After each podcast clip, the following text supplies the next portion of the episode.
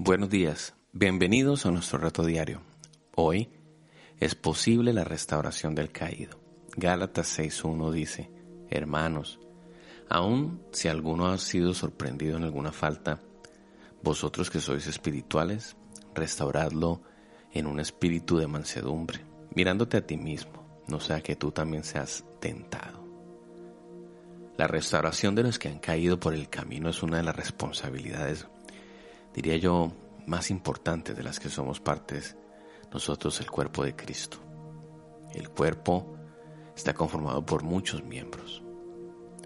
El pecado es parte de la realidad de la vida cristiana y constantemente esto produce estragos en la familia de Dios.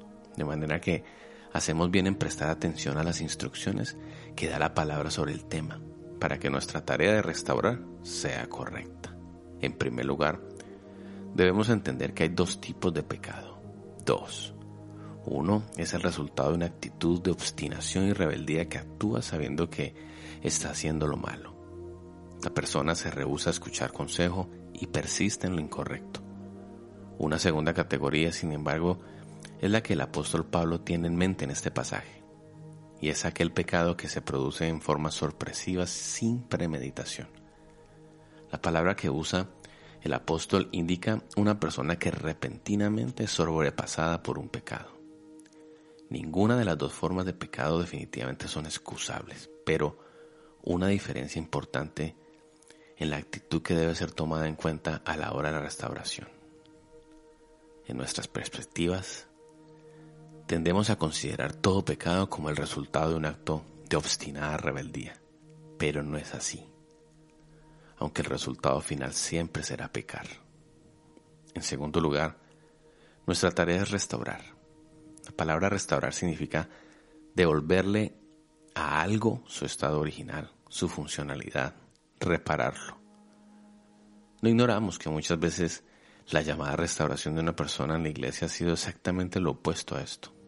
En lugar de llevarla otra vez a un estado saludable, la persona ha sido hundida en un pozo de condenación del cual algunos difícilmente se han recuperado. Dios, sin embargo, llama a sus siervos a trabajar en la reparación de vidas. Aún en el caso extremo de entregar a alguien a Satanás, Pablo menciona que su objetivo siempre fue que esta persona se salvara, que salvara su alma del día del juicio. En tercer lugar, la restauración debe llevarse a cabo con un espíritu de mansedumbre. Quiere decir que toda forma de agresión, violencia o ira deben estar ausentes en la persona que realiza la restauración. Esto es precisamente porque estas actitudes son las que más entorpecen el proceso de reparación. Por el mismo engaño del pecado, el que debe ser restaurado va a ofrecer cierta resistencia. Y si queremos evitar, sin embargo, que esta resistencia se convierta en rebeldía, nuestra actitud debe ser de ternura y mansedumbre. Esto se puede lograr sin dejar de lado la firmeza que es necesaria para la confrontación. Lo que más nos va a ayudar en todo este proceso definitivamente es mirar nuestras propias vidas.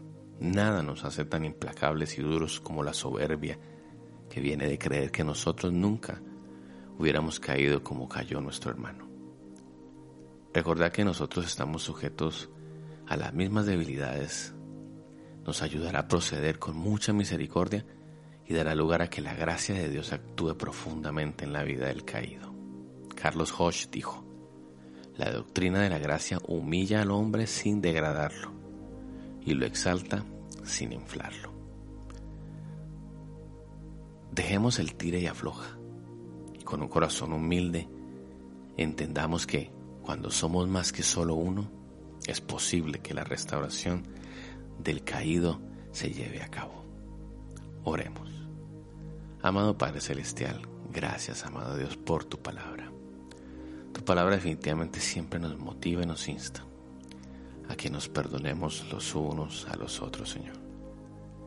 Gracias, Señor, por tu mensaje, porque nos habla de que no estamos solos, que somos un cuerpo, un cuerpo que, que busca premeditadamente crecer y avanzar. Gracias Señor por tu palabra. Hoy nos arriesgamos a creer esto. Es posible la restauración del caído. Porque somos más que uno. En el nombre de Jesús, amén.